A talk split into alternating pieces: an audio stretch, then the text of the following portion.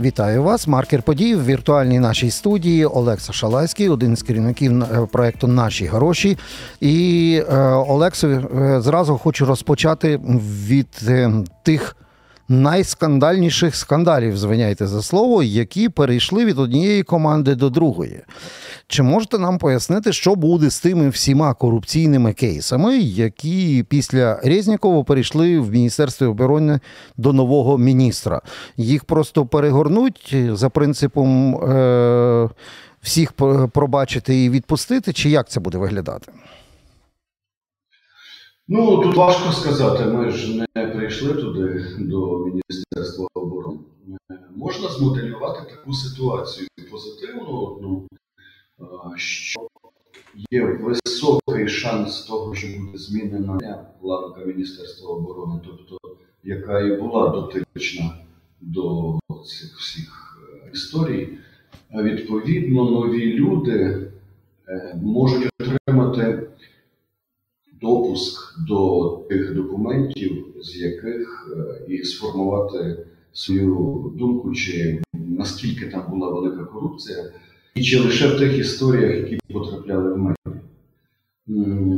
Тобто тут ми, так би мовити, маємо обережний позитив, обережну надію, тому що ну, подивимося, хто буде призначений. Мінусом є те, що, звичайно, е, цей ця думка наша позитивна є дуже обережною, тому що зрозуміло, що люди приходять в одну це як одна команда, і е, ми, можливо, не одразу дізнаємось, що вони там розкопали, тому що найімовірніше це все буде спочатку там донесено президентові, потім будуть переговори важкі, що з цими людьми робити, чи виплескувати це назовні, чи, чи хай воно якось там вже буде вже після війни і так далі. Якщо підсумувати, мені здається, що ми довший час не дізнаємося про те, чи хтось покараний, наскільки глибока там яма була і так далі. Ем, не тільки через те, що люди там хочуть там сховати корупцію, а й з стратегічних мотивів, тому що дуже багато людей у владі, і навіть не у владі, а навіть серед суспільства думає, що занадто велике оприлюднення корупційних кейсів, воно негативно відіб'ється на Україні з нашими союзниками в отриманні зброї, грошей і так далі. І так далі. Тому а як ви для себе Олекса? А як ви для себе ви вирішуєте це питання? Тому що чим більше викривати все під час війни корупції в тилу, тим гірше реноме е, для нашого військово-політичного керівництва по залученню зовнішніх коштів і зброї. А з другої сторони, виконувати припис не на часі, це означає толерувати корупцію, яка і так е, ніколи не спинялася, і е, Путін її теж не спинив своїми ракетами. У нас насправді це було складне питання для нас, і у нас була така довга генеза розвитку відповіді. Тобто, якщо взяти перший рік війни, то до вересня е, першого року ми взагалі нічого ніколи не писали і не, і не оприлюднювали. Навіть ті корупційні кейси, які якимось чином до нас потрапляли, хоча їх було небагато, ми віддавали напряму правоохоронних органам для того, щоб воно ніде не щезло і хтось би міг з цим працювати. Ну і по-друге, цих кейсів було не так багато з двох причин. По-перше, дуже мало стало грошей, чим менше грошей, тим менше ти вкрадеш. А по-друге, ну, е, група корупціонерів теж шукала своє місце під сонцем, і десь, я гадаю, починаючи з вересня е, першого року війни, вже почалися е, такі якісь рухи. І от наш другий крок, е, що ми подумали, що напевне вже все-таки треба починати щось робити, він ґрунтувався на тому, що на редакцію наших грошей раптом почали знову приходити листи від людей, бізнесменів, е, якихось людей, які знають якісь корупційні історії. Спочатку менші, потім більші. І ми фактично вже ще вже через кілька місяців кожного дня отримували якусь історію. Звичайно, не кожна з них була правдивою, як завжди, не кожна з них була великою, бо ми намагаємося лише якимись більшими історіями займатися. але вже почався потік. І ми зрозуміли, що треба про це писати, хоча б пробувати, тому що якщо про це не говорити, то ну, все зупиниться.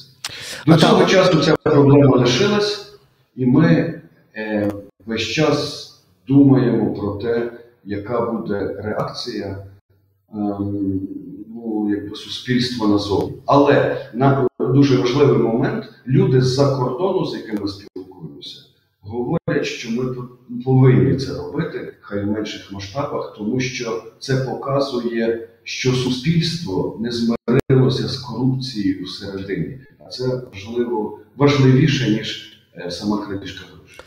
Та ми знаємо, що на заході в нетолерантність до корупції важливіша навіть ніж параметри корупції. Хоча б по кейсу тої самої Румунії ми можемо це відстежити чи інших наших сусідів.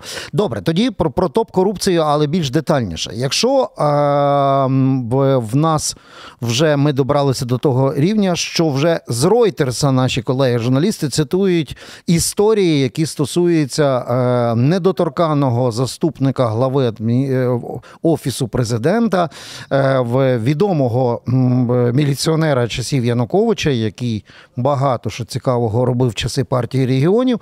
І е, тепер ну, навіть Reuters каже, все, немає запобіжників. Фактично величезна кількість корупційних кейсів е, змикаються на Татарові, який вручну е, може їх закривати за допомогою ручних силових органів, використовуючи в цьому випадку то ДБР, то СБУ, то ще яких силовиків. Про Татарова пише вже Reuters, але про Татарова нічого ми не чуємо з вулиці Банкової. З, простим, е, з простої відповіді на просте питання. І нафіга ми його там тримаємо?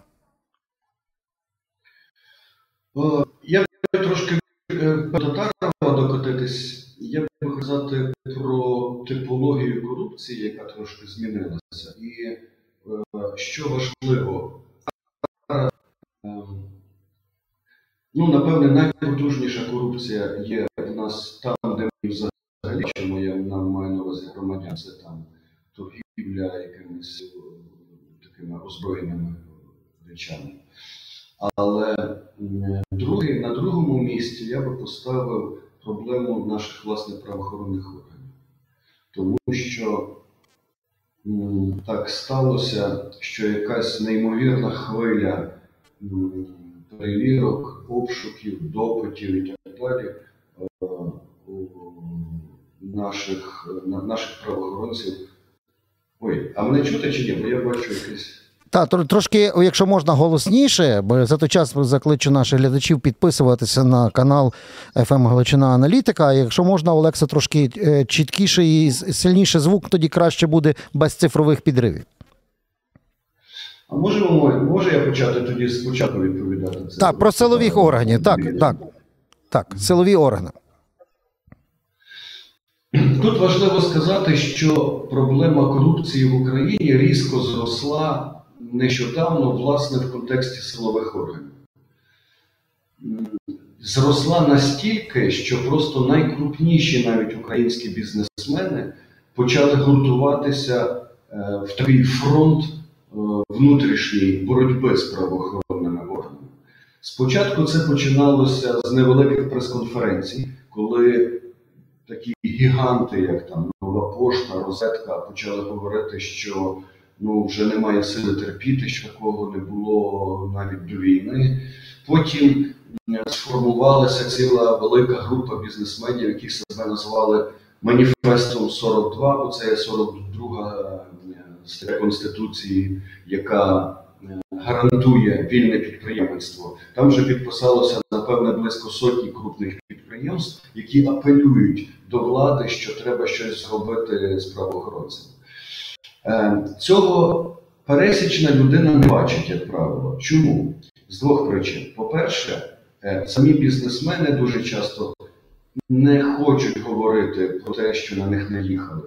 Навіть е, вони розуміючи, що оприлюднення цих фактів їх врятує в цьому конкретному випадку, але вони бояться, що це потім їм гикнеться е, через рік чи через півтора, тому що ці правоохоронні органи е, згадають, як вони себе повели. А по-друге, що просто побачити це в якихось відкритих реєстрах, цей наїзд і так далі, теж неможливо. Тому що єдина крапка, де реально можна щось побачити, це є судовий реєстр, де оприлюднюються ухвали про обшуки, про арешт грошей і так далі. Зараз туди взагалі нічого з цього не потрапляє. Ми зараз дуже тісно співпрацюємо з двома десятками підприємств, які е, під таким е, наїздом живуть. І практично ніде нічого немає в судовому реєстрі, хоча цих ухвал є вже десятка. Е, Вони абсолютно себе безкарно чому відчувають? Тому що відкрите кримінальне провадження зараз дуже легко. Тобто умовний чайка може піти в поліцію і написати перевірте Шалайського, і поліція навіть зобов'язана відкрити провадження. Інша річ, як вона з цим провадженням буде поступати. Вона може зразу сказати: ем, слухайте, ми перевірили, нічого там немає і закрили. Може нічого не робити і казати чайці, слухай, ми перевіряємо, через три роки приходь, ми тобі щось скажемо. А можна зробити мені таке веселе життя. Можна приїхати, викликати мене на допит е, раз в тиждень, говорити про будь-що. Розкажіть нам, як працює журналістика розслідувань, а де ви народилися, а що у вас з чайкою, так? І так, годинки чотири, так, це все записується. Потім раптом чайка сказав, що я йому не вернув 100 гривень, тому треба заарештувати всі мої банківські картки.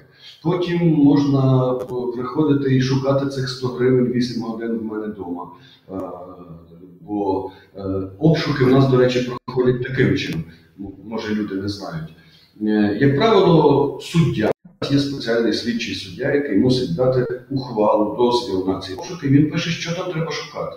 Як правило, він пише: ми шукаємо документи з мокрими печатками, щось таке. Ці документи ніхто навіть не, не намагається шукати. Шукають, е, коли в хаті шукають, то дивляться, піднімають бачки туалетні, дивляться, що лампочки вкручені. Тобто е, цілеспрямовано шукають гроші або якісь е, там золоті вироби і так далі. Деколи ці золоті вироби щезають.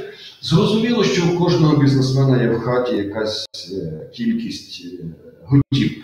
Когось 100 тисяч доларів, когось 10, в когось по-різному. Це все зразу забирається, кудись відвозиться. Е, Потім суддя ще додає дозвіл, хай воно буде заарештоване і так далі.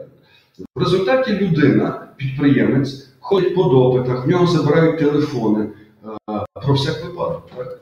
А забрати телефон для сучасної людини це катастрофа насправді. Це всі бізнес-контакти туди дзвонять, це всі ці телеграми, WhatsApp і так далі. і так далі. Потім до тебе приходять з обшуками на роботу ще весь час. А в ідеалі ще про все випадок арештують твої рахунки і майно, щоб ти раптом не продав, не е, забрав гроші і не, втік від правосуддя. В результаті люди ходять, і в них є два варіанти лише: або довго судитись, щоб їх повернули, але це дуже довга історія. Ну або сказати, хлопці, може ви мене не рухайте, ми вам тут. Угу. О, Олексо, але тоді, тоді повернімося до мого питання. Тобто, ви показали, як е, фактично по-новому апгрейднулися і гоп-стоп здійснюють силові органи, які би мали е, в, ну, зовсім по-інакшому діяти. Як діяти? У нас будь-який політик виходить і розповідає просто книжку. Е, Та, як по книжці правильно мають діяти е, органи. Повернімося до суті свого питання. Всі силовики так чи інакше замикаються на Татарові в офісі президента. Це один з видів корупції. Це називається політична корупція. Я зараз не говорю про цей старий кейс з квартирами Нацгвардії, який був закритий дуже хитро. Так в цьому випадку, е, от е, бізнесмени, і по цій схемі, яку ви нам розказали з гоп-стопом, вони до чого апелюють? Вони хочуть відбитися кожен окремо проти е, цих силових органів. Вони хочуть системно вирішити це питання. Вони ставлять е, в кінці своєї схеми Татарова і хочуть, е, е, щоб не Рейтер списав, а щоб цей е, фактор впливу Татарова на силовиків був знятий і гоп-стоп закінчився для всіх. е, Бізнесів, які підписують якісь петиції. Як, як це виглядає? По-перше, тут треба закінчити попередню історію. Ми коли вже до Татарова, ми звичайно дивимося, за люди е, займаються цим гопстопом, е, хто прокурор, хто слідчий і так далі. І справді, десь в третині випадків ми виходимо на людину, яка тим чи іншим боком була перетиналася в житті Татарова, тобто через якісь адвокатські контори, через спільне місце роботи, через е, ну і так далі. І так далі. Ми не можемо стверджувати, що ця людина, яка три роки тому, наприклад, працювала разом з Татаровим, тепер е, якимось чином е, співпрацює з ним далі вже нелегально. Однак, е, ну це дивує, що така якась кількість людей е, фігурує.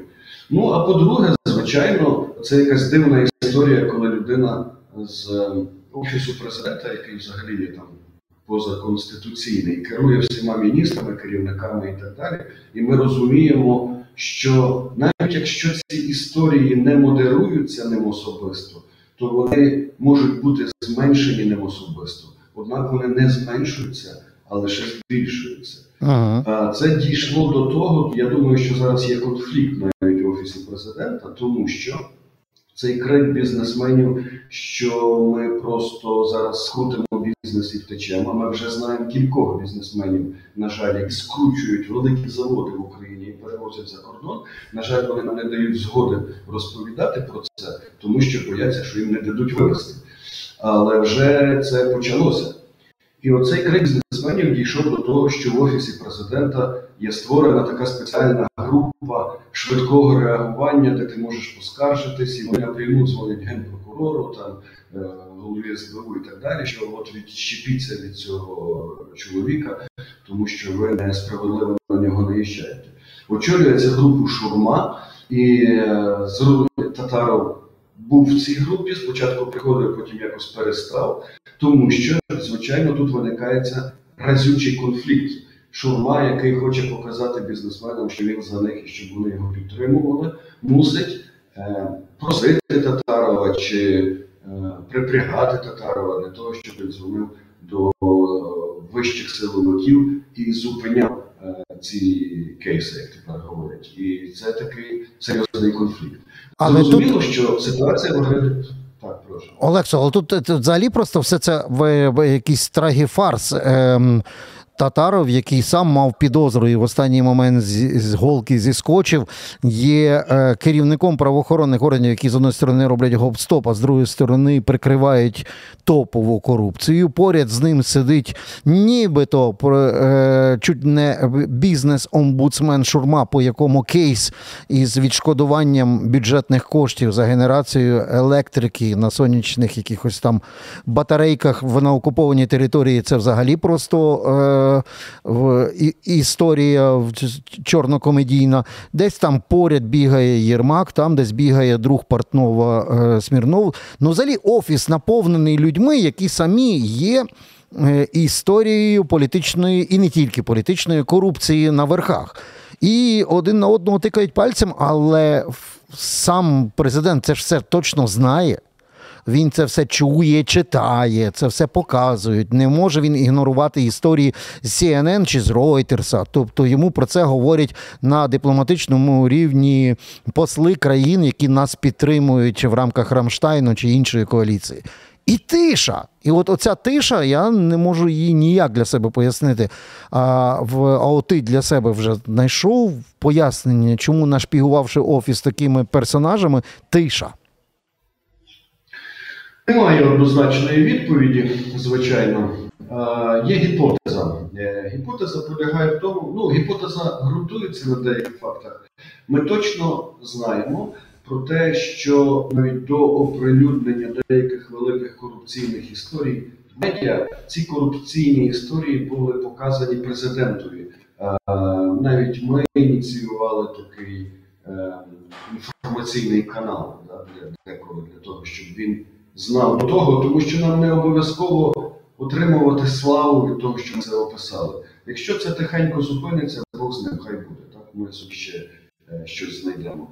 І потенційні фігуранти говорили президентові: послухайте, журналісти не розібрались. Там все не так. Він каже: ну слава Богу, що ви не розібралися, я тобі вірю.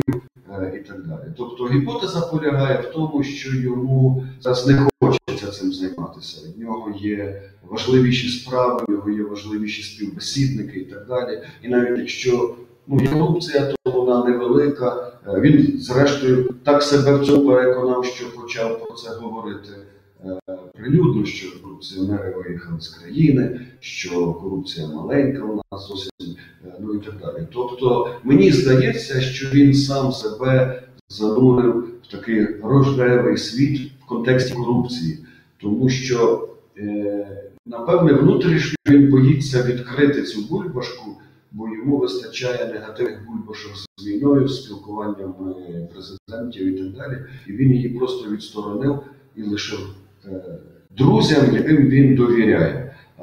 Ну і друзі, які друзі вирішили цим скористатися, звичайно. Тому зовсім не випадково є кілька потужних таких історій, наприклад, з тими вітровими електростанціями, так, шурми. Е, Ну, 300 мільйонів це не копійки, так? Мало того, всі про це говорять і так далі. Ну, жодної немає такої якоїсь е, реакції, е, що це було принаймні. Так, ну скажіть, журналісти збрехали там, ну, ну щось, хоч щось, або набу перевірило і так далі. Але все лишили на шурму, який сказав: слухайте, журналісти не розібралися. Укренерго підписало нам е, довідку про те, що енергія прийняла в Україну. Слухайте, нас Укренерго підписала довідку, і енергія приїхала це різні речі. Було підписати а енергію. Так, ну цим хтось мусить розбиратися. Так, е, Олексо, щось почало Е, підривати але нам цифрові. Важко не піти до цієї фірми. Е, Останні дві фрази нам з'їв інтернет. Він нам її по- порвав. Тобто на, після е, Укренерго якраз щось почало підривати зв'язок. Так все-таки я не зрозумів фінал, якщо можна повторити. Е, Тобто е, про Укренерго підписало довідку, значить про те, що енергія приїхала з територій в Україну. Але між підписати довідку і енергія приїхала, ну це велика різниця. Укренерго могло підписати довідку, а енергії не було. Важко Укренерго не підписати довідку, коли вона підписує довідку свого для свого начальника. А так, що Роман щось сказав, всі сказали, ну нормально все, ну хай буде. І таких історій не одна, їх кілька є. Тобто, наприклад, зараз є масована історія по Україні, яким чином виграються величезні тендери е, своїми компаніями, які дуже наближені до влади будівництві. А це е, дуже ну, таке нас непокоїть, тому що після війни це буде величезні гроші. Е, абсолютно проста історія. Тобто, там написано так: хто виграє тендер, будує за свої гроші, а ми йому заплатимо е, до 365 днів. Це означає, що тобі заплатять або 365 дня, або першого, в залежності хто виграє. В результаті приходять тільки ті, які впевнені, що їм заплатять першого. І це вже не десятки мільйонів гривень, це вже якісь мільярди, якщо е, накопичити там, там 120 мільйонів, там 80 і так далі. Реакцій ну, взагалі нема. А з іншого боку, ми дивимося, е, куди, куди йдеться е, сила правоохоронна. Ну, люди ж ходять і так далі. Ну, Вчора, я вчора займався там збиранням фактів для тексту. На невеликий обшук приїжджає 40 озброєних автоматами ДБРівців і СБУшників. Ну, 40, так, а ну, невелике абсолютно підприємство. Ну, ми розуміємо, навіщо 40, а не троє, для того, щоб шугнути людину і щоб вона ну, стала більш податною. Угу. Так, Олекса, от, власне, про великі кошти на відбудову і, і роль пані Пліцкер це така окрема хороша розмова, яку ми давайте разом заанонсуємо. Е, наші гроші, і от е, FM Галичина Аналітика дуже цікаво для наших глядачів розказати. Але це інші кейси. Е, мусимо сьогодні завершувати, але в підтвердження слів про це як от е, варіант е, з шурмою, е, баблом. І е, відповідно Укренерго, та от на цій схемі я вам просто скажу, що поки ми от говорили з Олексою Шалайським, в той час в Укренерго гоп-стоп ідуть обшуки і кажуть, ми за один день не встигаємо ті папірці знайти. Фактично, замість відбудови зруйнованих енергетичних об'єктів займаються відбиванням від такого гоп-стопу силовиків прямо в ці хвилини, поки ми от з вами говоримо. Отака теж цікава деталь. Олекса Шалайський, наші гроші. Дякую за розмову. До нових зустрічей. Щасливо. Підписуйтесь на наш канал FM Галичина Аналітика. І це було маркер подій. Стежимо за подіями.